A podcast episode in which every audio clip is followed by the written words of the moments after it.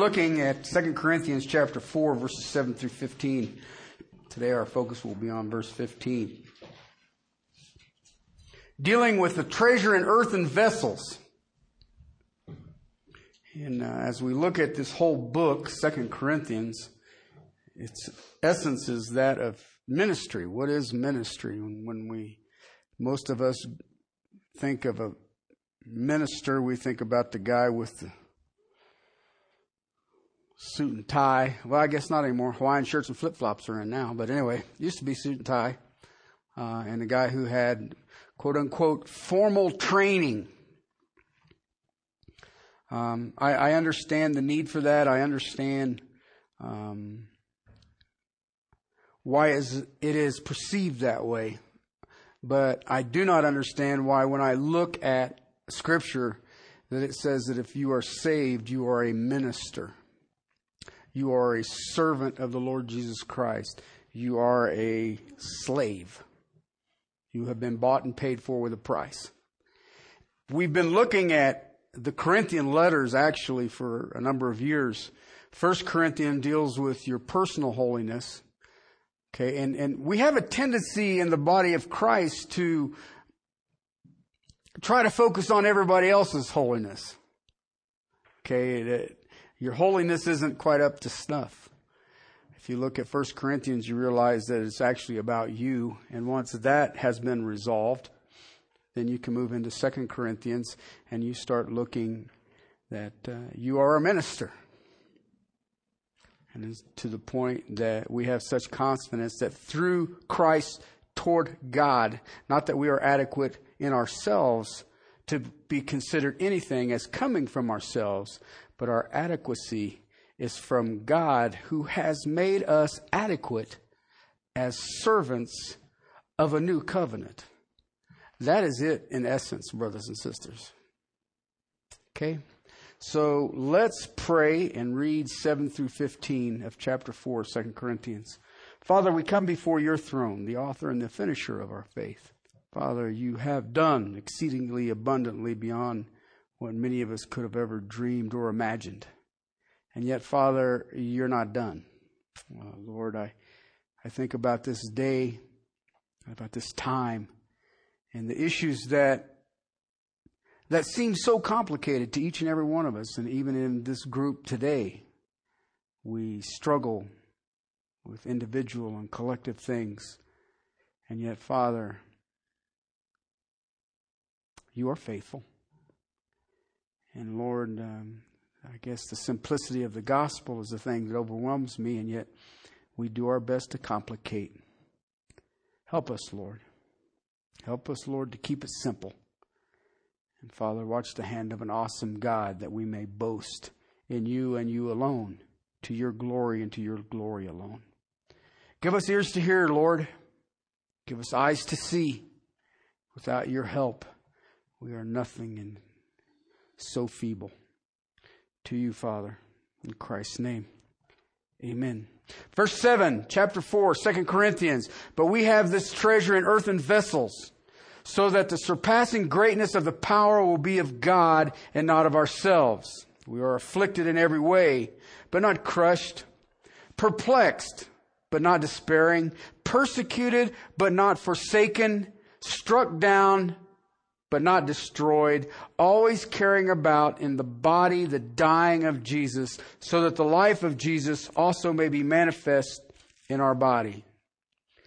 For we who live are constantly being delivered over to death for Jesus' sake, so that the life of Jesus also may be manifest in our mortal flesh. So death works in us, but life in you. But having the same spirit of faith, according to what is written, I believed, therefore I spoke. We also believe, therefore we also speak, knowing that he who raised Lord Jesus will raise us also with Jesus and will present us with you.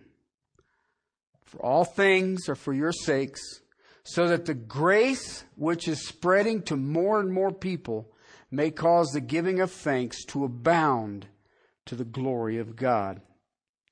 in this outline, I, I, shared with you that there's a tendency, um, there's a tendency in humanity to look at the container.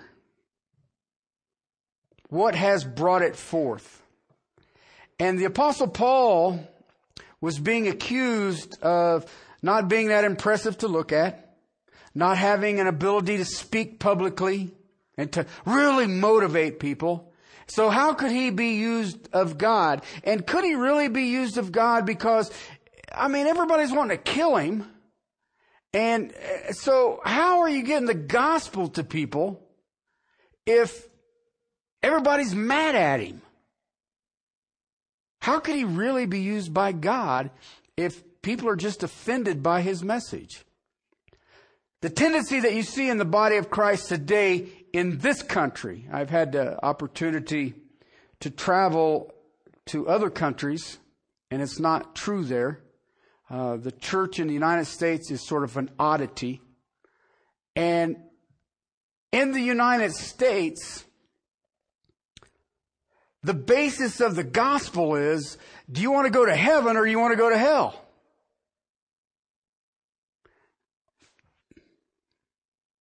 How offensive is that? Well, if you want to go to heaven, say this prayer. Maybe I'll stick you in a swimming pool, or maybe I'll uh, sprinkle you with a squirt gun or something. Okay, and then from then on, just don't ever doubt because you're saved. You're saved. The problem with that message is it's not true. The problem with that message, it isn't even close to true. We are here for the new covenant. We are here for the gospel. The gospel says you, the average human being, are in opposition to God. You are hostile to God. God is hostile to you. You are at war with He who spoke existence into being. Your sin, please understand that. It ain't my sin separated you from God.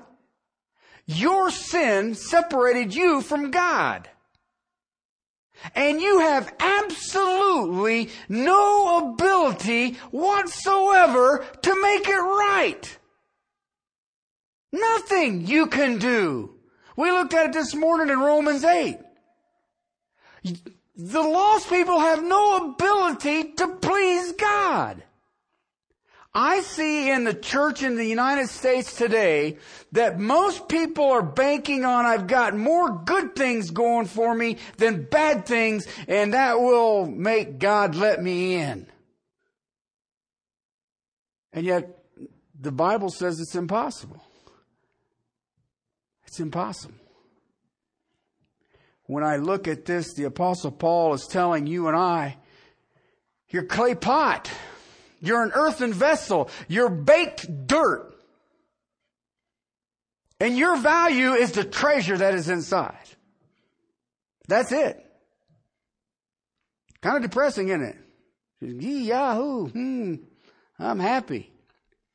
And because of that, you are eternally separated from God. Eternally.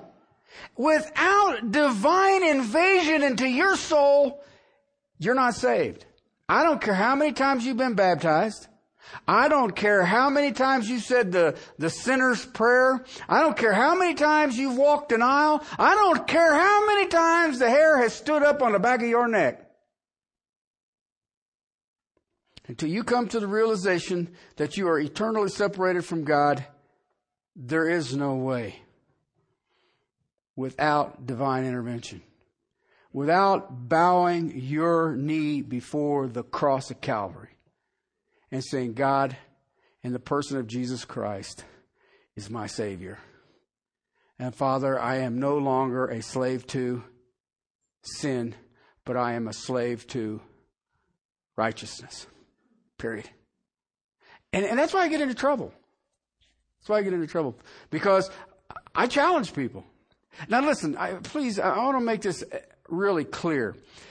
if you spend any time with me, some people say that I'm very confrontive. Some people say I'm judgmental. Some they've called me all kinds of things. Okay. Um, when it comes to a Christian, I will hold you to the standard of God's word.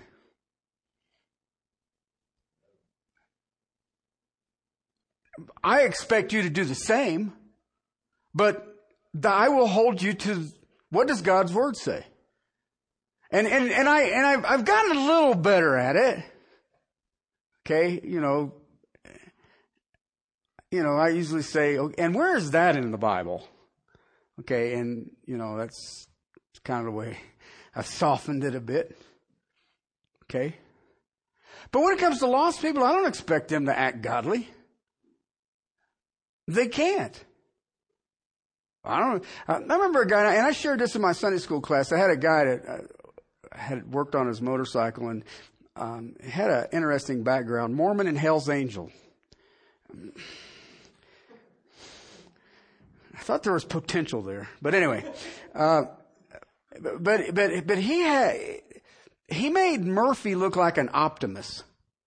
I mean, his wife has COPD. Uh, he can't really keep a job, and he, they they didn't have health insurance, and money was on again, off again, and and it just, I mean, it, everything this guy does, he says everything I do just goes, you know, goes goes down. Okay. And he says it's almost like God is mad at me.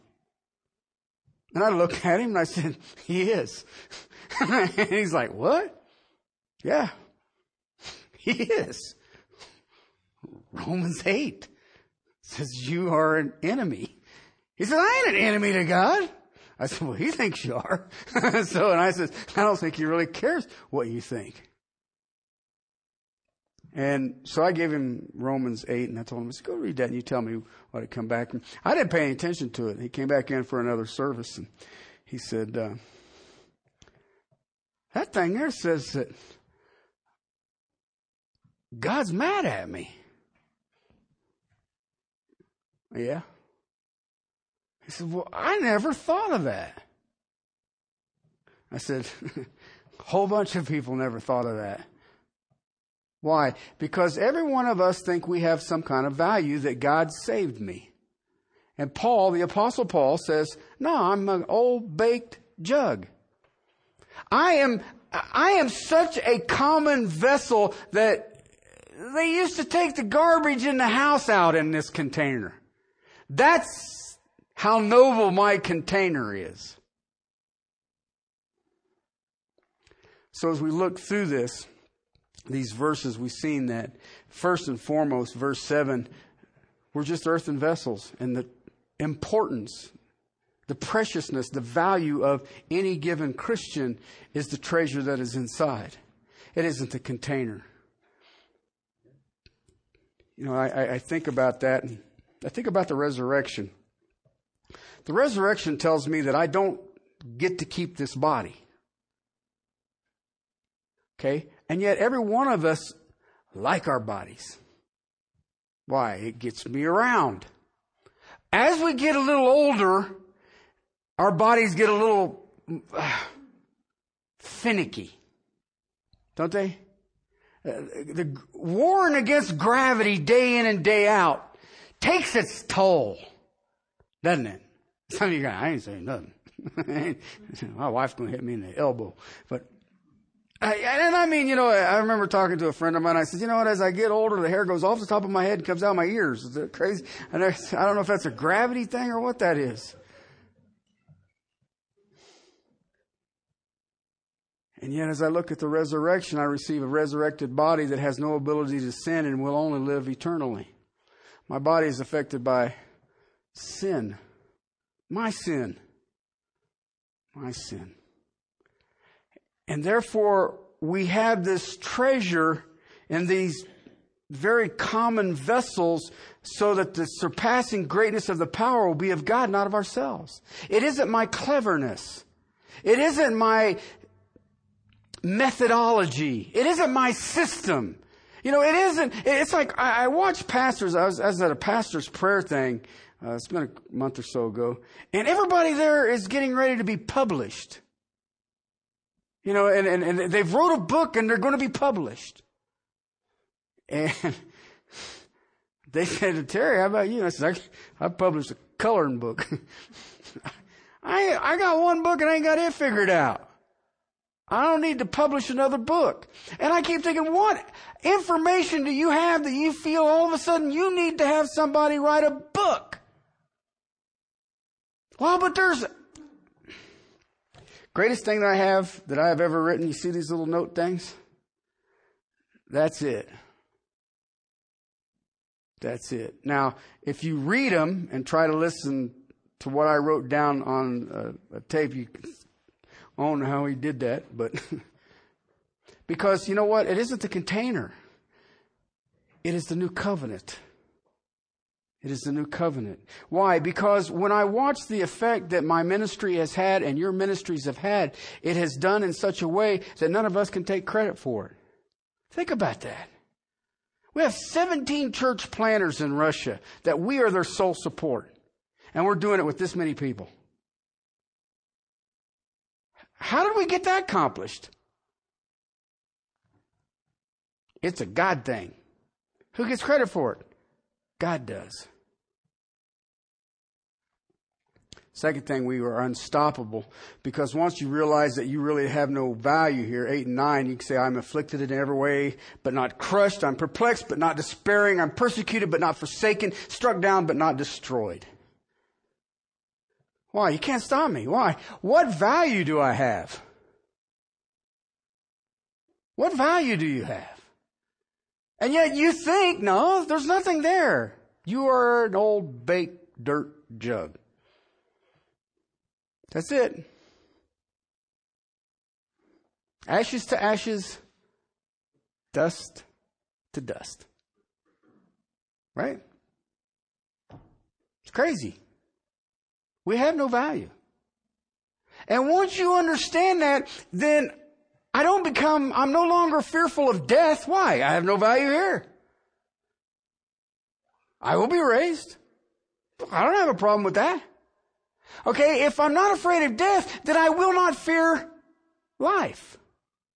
I've had people say some horrible things about me after I got saved. I thought when you got saved, everybody liked you. Okay? Because when I was lost, a whole bunch of them didn't like me.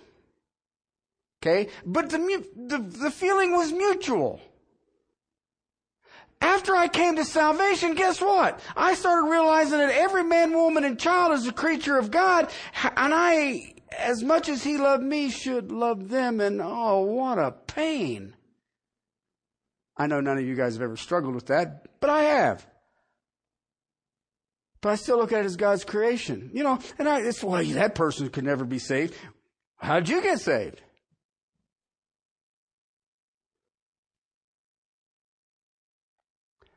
But once you get into that place, all of a sudden they'll start calling you names. I have been called some horrific things.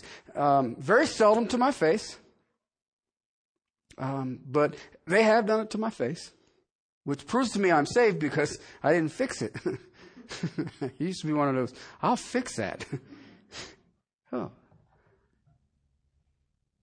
But you become unstoppable. Once you become unstoppable, then you understand you're sacrificial. Why? I am just a drink offering. I'm poured out. Period. That's it. I'm here for such a time as this. I'm not to build an empire. I'm not here to see what I can leave my kids as an inheritance or anything like this. I am here to preach Jesus Christ, Him crucified, raised on the third day. All who should believe shall have eternal life. That's not complicated. But it's sacrificial.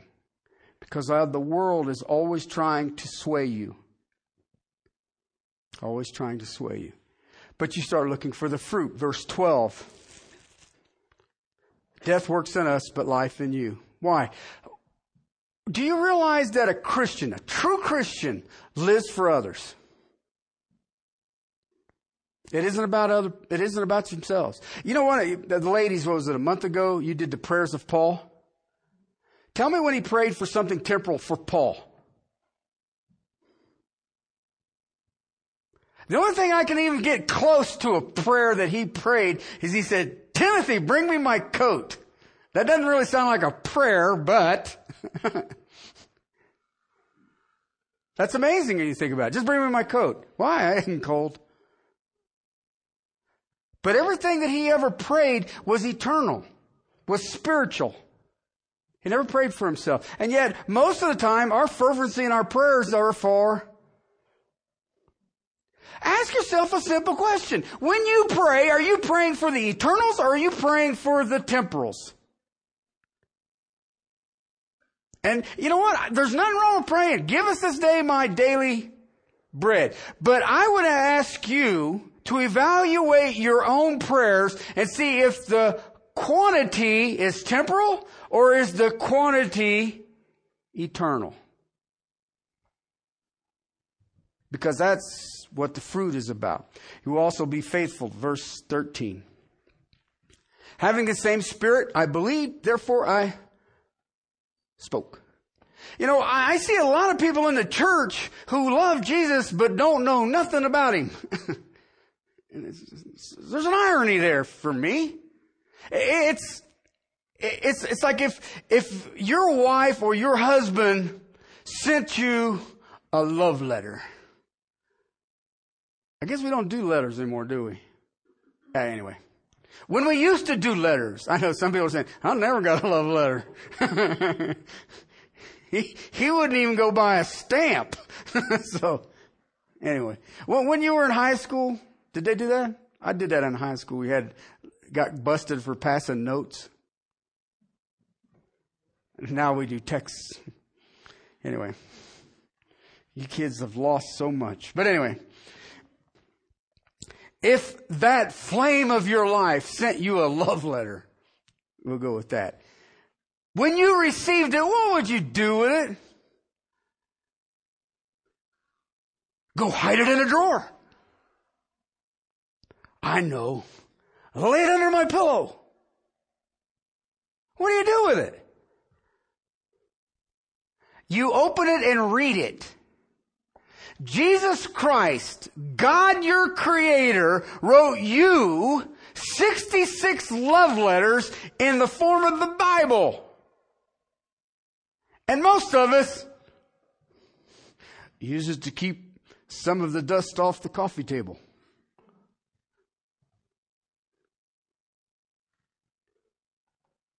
Are we faithful? That's what the apostle Paul is saying. He says, you know what?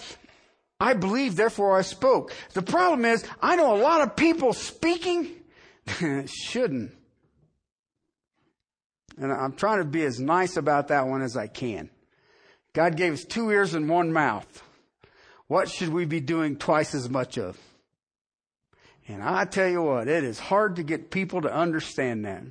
My grandpa told me it is better to be quiet and thought stupid than open your mouth and remove all doubt. Okay? And I try to get people to understand that if you're going to share Jesus Christ, make sure what you're sharing is about Jesus Christ. I know a lot of people who love their opinion. The problem is, it's usually wrong. Usually wrong. We become hopeful in verse 14, knowing that he who raised the Lord Jesus Christ, who was that? God will raise us also with Jesus and will present us with you. I love that because basically that is what we, I call the hallelujah chorus. That is when the bride of Christ stands in the presence of Christ in the presence of God the Father at the big wedding feast. Yes! My daughter's preparing to marry. There's much strife. There will not be much strife in that one. Take all the people through all the ages and they're preparing to stand before the, the bridegroom of Jesus Christ and there's not going to be worried about what colors we're wearing or there ain't going to be no colors about who's going to eat what or who's going to serve what or when are we going to do. What if it snows? Well, in heaven, if it snows, it'll be warm.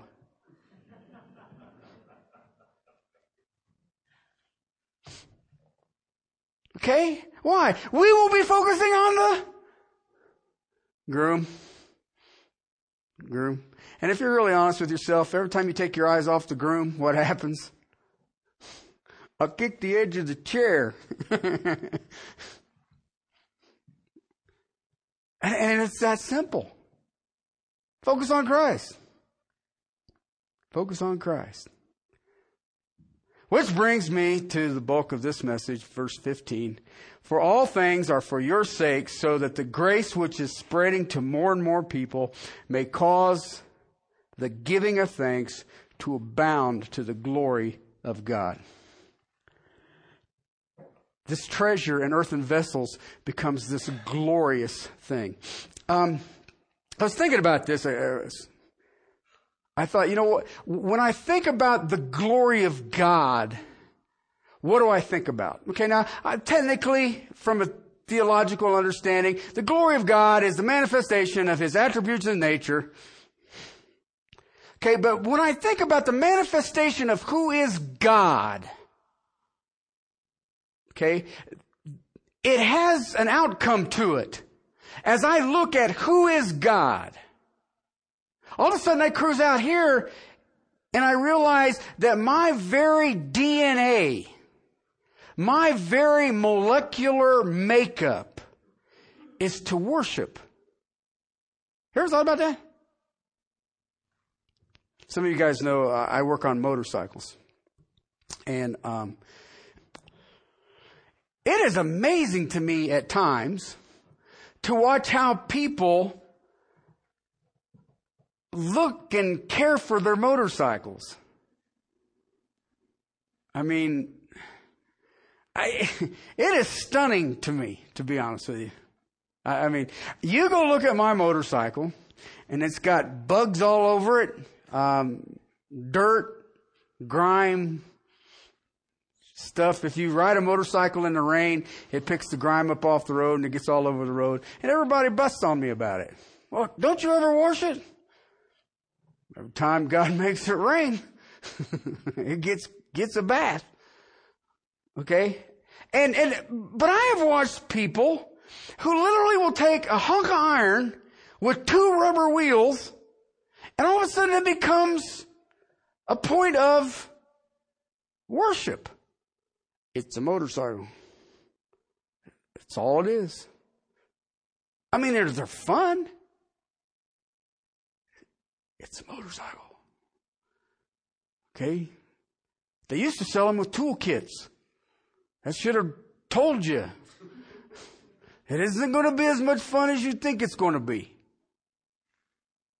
All right? I, I don't understand. And you know, I can just use it as the motorcycles. I, I've got a customer right now that I'm working on that I tell you what, he is, he is so finicky over his motorcycle. It's, it's really great. But I'm thinking he is so finicky. I, I wonder, you ever rode it?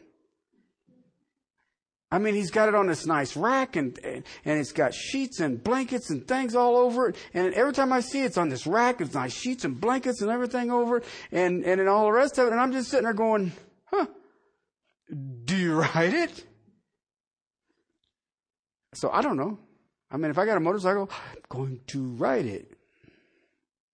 Okay? But I see this, that we do this with relationships. You ever watched a man and a woman before marriage when they're uh, what they? We used to call it courting, dating. Huh? They just can't get their minds off each other. They come uh, obsessed. Is that the right word? Absorbed, whatever. And it's just this whoa all the time, day or night, thinking, oh, oh mm, ah. And now we have Twitter and Facebook and all the rest of it, so we can be twice as obsessed. I mean, if you've got all that stuff. Okay? And then they get married.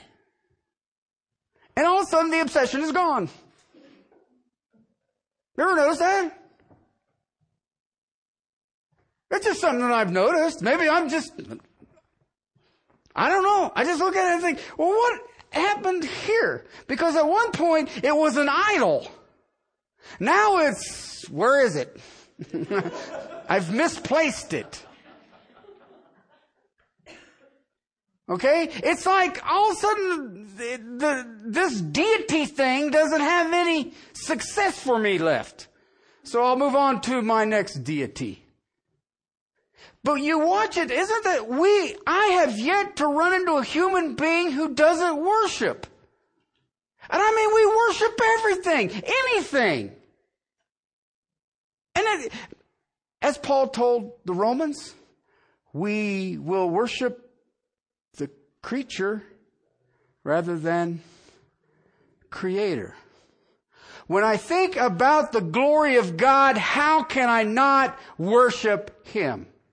How can I, an earthen vessel that is absolute humility, I'm the garbage bucket of the home, but I understand what God's doing because He's put this great treasure inside of me, which makes me unstoppable. You can persecute me and it ain't gonna slow me down.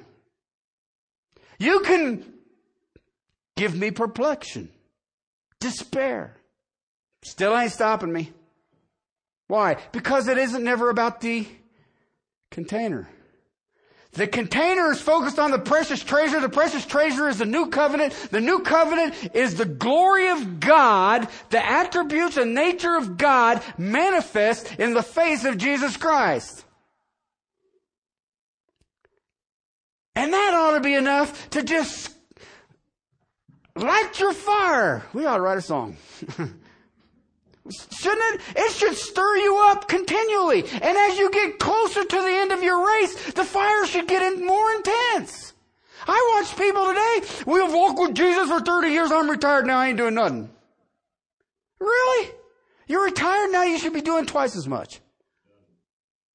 Why? I have nothing but time for him now. I don't have to give that eight hours or nine hours in the middle of the day or night or whatever shift you work. Paul understood this. Paul looks at it here in verse 15. For all things and for your sakes, he did nothing for self. Paul says, I'm just doing it for, for you.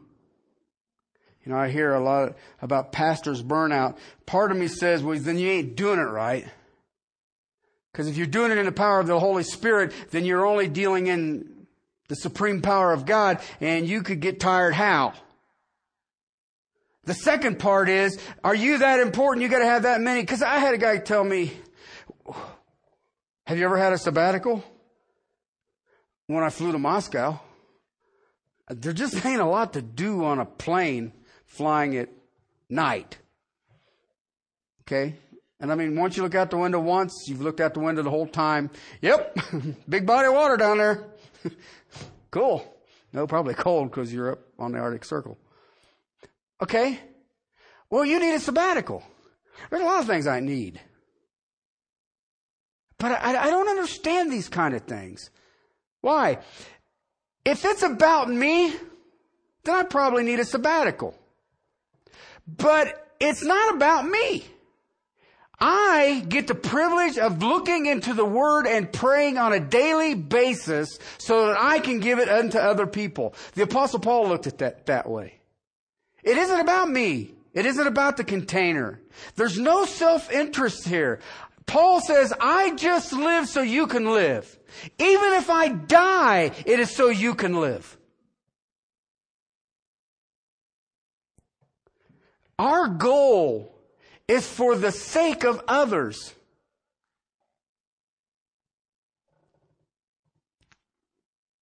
So grace, saving grace, is what? As he says right here, spreading to more and more. Spreading to more and more. Why? Because that is to God's glory. Alright, God's glory. What is that? His attributes and His nature being manifest. Why? People are getting saved. And it is spreading to more and more people. And the more people get saved, then the more people that get saved. Guess what? God's glory gets bigger and bigger. And guess what happens to the worshipful heart? It starts getting bigger too. The ultimate goal of every true Christian is the glory of God. Period. If you're looking for the glory of God, then you will be doing all for others' sake. Saving grace may come to others. I guess I just want to see the hallelujah chorus a little bigger. You give the new covenant. You give this gospel message so that some will be saved and those who are saved will be strengthened so that they will give the gospel message. It will spread to more and more. And guess what happens? God will be glorified. Isn't that not our ultimate purpose? The purpose is to worship the true and living God with all that we are. And we do all for His glory, whether it's saving or strengthening. More and more people can come to the faith in Christ and be part of the redeemed humanity and they can praise and glorify God. Isn't that what we want? Don't we want more people praising God? Don't we want more people glorifying God? Don't we want more people to spread it? Listen, there, every one of you has a group of people that you can reach. I can't. Okay? Now there's some people that I can reach that you can't. Right? But the, the emphasis in this thing is, as you and I grow, then we get fired up in what we worship and how we worship, and as we worship, and guess what? It attracts people. Now, some people are going to get mad at you. But that's fine. I don't worry about it. Okay, well, don't you care? No. Why? What is the ultimate purpose? The glory of God. We end up getting lost in the wonder of love and praise of our Lord and our Savior. I think about these guys who mess with these motorcycles and men and women and their relationships. And I think about people who worship their job, who worship their money, who worship their intellect, who worship, you just fill in the blank, and I know what they're not lost in.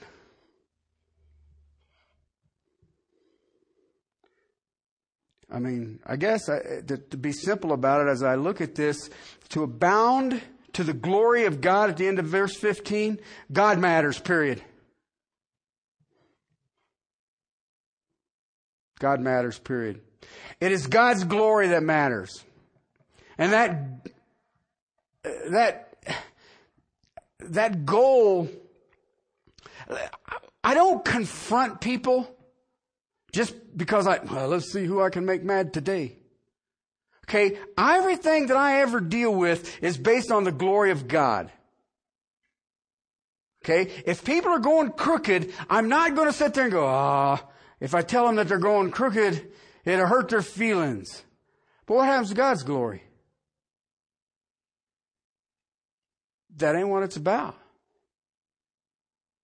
We are to be so driven. We are to be so compelled to do everything that He did. And the motive is the glory of God. Think about this for a second. The apostle Paul, remember when we were looking at personal holiness in 1 Corinthians, right? He says, whatever you do,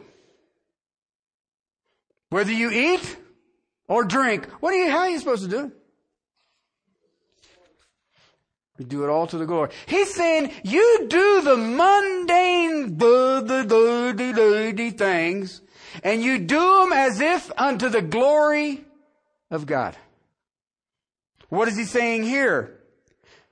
All things are for your sakes so that the grace which is spreading to more and more people may cause the giving of thanks to abound to the glory of God. Servant of God is immersed in the knowledge of the glory of God in the face of Jesus Christ. That's the ones that will be used. The rest of them are sitting there. Why? They haven't seen the manifestation of God in Christ. How are they going to bring glory, cause it to abound, and spread it? You've heard me make the comment before. Okay? There are those who are in the church that got the old wrinkled up foreheads that are sharing Jesus Christ because they're supposed to share Jesus Christ. And there's all kinds of people attracted to those. I look at them and think, I don't know what you got, but I pray it ain't contagious.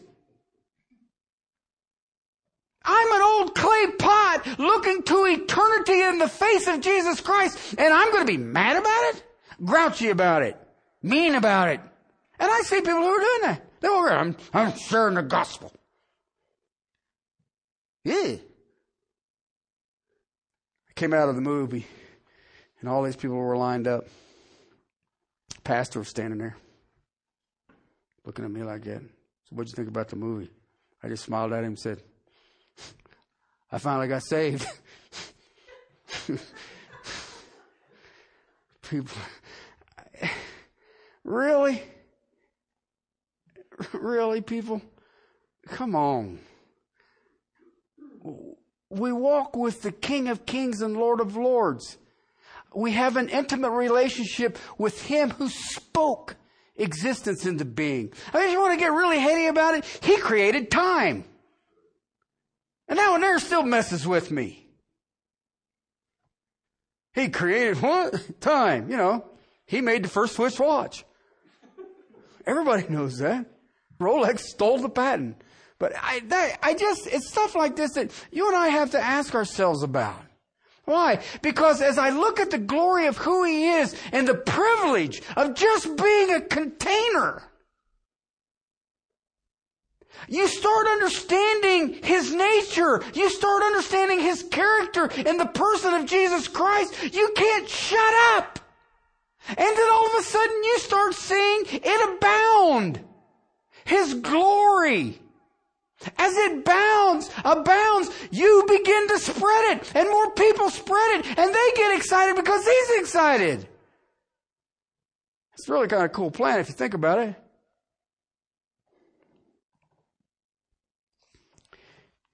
I mean, I, I, if you think about this, the book of Revelations, I've been reading through that again, and I don't know why, but I've just been reading back through it a couple of times. And he, well, there's a new heaven and a new earth. And you know what it abounds in? The glory of God. Hello? I'm seeing a pattern. Am I doing everything to the glory of God?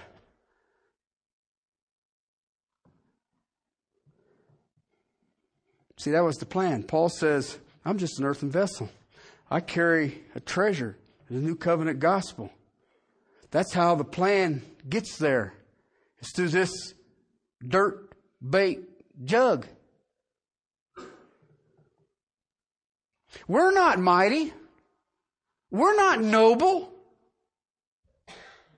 Earthen vessels. And yet someday, someday, if you think about it, Daniel told us this. Daniel says, we will shine as the stars forever. I like that because that means at some point I get to stop being an earthen vessel. I start being a star. Shiny. Turn many to righteousness. The clay pot is only of value in its service. It's moving the message. That's it. One thing, it's one thing to be an earthen vessel with nothing going on. It's something else to be an earthen vessel carrying a priceless treasure in it. All have the treasure. All who believe have the treasure. You already got it. But you may be lacking an understanding of the glory of God in the face of Christ. Each earthen vessel is a witness. Listen, it may not be in preaching. It may just be the testimony of your lives. Some of the greatest influences in my lives were not teachers. They were not preachers. They were bondservants of the Lord God in everything they did. Whether they ate or whether they drank, whatever they were doing, it was all to the glory of God. You want to be powerful? You want to be mighty in the Lord? Then you follow him. How did you do that? Have this attitude in yourselves, which was also in Christ Jesus. There you go. Got her down. Got me an attitude. Who, although he existed in the form of God, he did not regard equality with God as a thing to be grasped. But he emptied himself, taking the form of a bondservant and being made in the likeness of men. Being found in the appearance of a man, he humbled himself by becoming obedient to the point of death, even death on a cross. Okay, Philippians chapter 4. Follow Christ. Follow Christ. How? Empty yourself. Take on the form of a bondservant, a slave. Now, how important is this? Well, verse 9 of that text. For this reason, also, God highly exalted him and bestowed on him a name that is above every name. Okay? Paul goes on, he says, things you've heard, things you've received, things you've seen in me, do those things. Do those things. Why? Because in my weakness, God is strong. It isn't our talents, brothers and sisters. It isn't our knowledge. It isn't our information pools. It isn't any of that stuff. The simplicity of this is here I am, send me. But he will not send you unless you got something to believe in. Okay? And listen, my faith cannot fire you up. Paul's faith cannot fire you up. Nobody else's faith can fire you up. You have got to bow before the book, see the glory of God in the face of Christ, and then you will be fired up. Okay? I think it was Lenski who said, humility that leads to invincibility. That's true. Because if you are humble, the absence of pride, who can stop you? You got nothing to lose. So, brothers and sisters, those of you who are truly saved this day have the single most valuable treasure ever known to creation, and God stuck it in an old baked dirt garbage bucket. So that if there's boasting, it can only be done in God. That's it. I mean, it's really that simple. I, I really wish that everybody would. We want to make it more complicated. What's the Christian life? If you got to ask that question, read your Bible. Because it's very simple. Things focused on the Spirit, will not succumb to things focused on the flesh. When you lose your focus, you bump into a wall. Every time. Every time. You don't believe me? I've got a pair of sunglasses. And the bottom line in it is a, a reader. Okay? But if you just look at them in regular sunglasses, um, I have very sensitive eyes. I, uh, early in my time in Colorado, I was up on Long's Peak around spring break with a lot of snow, and I didn't have goggles, and uh, I ended up burning my retinas. So the uh, bright, bright light. Everybody makes fun of me in my office. They said, "Well, you just got that one little lamp." Bright enough. I don't want to sit in my office and squint. Okay, but what I've learned is is that I have gotten used to these sunglasses when I'm driving. I'm driving down a road and I can see distance without any problem. I just can't see things up close and, uh, and it seems to be getting worse. But anyway, uh, to the point that speedometers and minor problems like that. what is that? And uh, a lot of times I don't talk to people on my cell phone because I don't know who that is, but anyway. Um, so, uh, but I, but I share that with you because there's times that we get to looking out here, wanting something big, and we're missing the stuff in here because we've lost our focus. And it, it, I, I really wish I could get this across to every saint is I have got to have this focus on this intimate relationship real close with Jesus Christ. Okay? Because when I have that focus, then I can look up and I see the big picture through Him. All right? And we're missing that. We want to see this big thing out here. And if I ain't got this thing up close, okay, I, I guess what I'm trying to say is let's start today off with putting our spiritual glasses on. So we quit running into things. Okay? And when we do that, and you spend the time here, when you look up, you see the big picture, and then you realize, you know, it ain't about me. It ain't about my plans. It ain't about the path I'm on. It is about me being intimate with the Lord Jesus Christ and watching Him work through an old earthen vessel. That's what it's about. Next week, I'll show you that it takes endurance. Okay?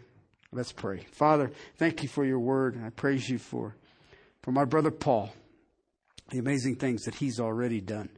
Father, may we, as we have seen in Paul, humble ourselves, have an attitude that says it's not about us, Lord. And Lord, may we, in whatever we do, eat or drink, Father, may we do all as unto Christ. And Father, as you bring people into our lives, may they see that. And Father, may they rejoice with us. Thanksgiving as the glory of God abounding, spreading to more and more people. As that brings forth our worshiping hearts to you and you alone, our King. Amen.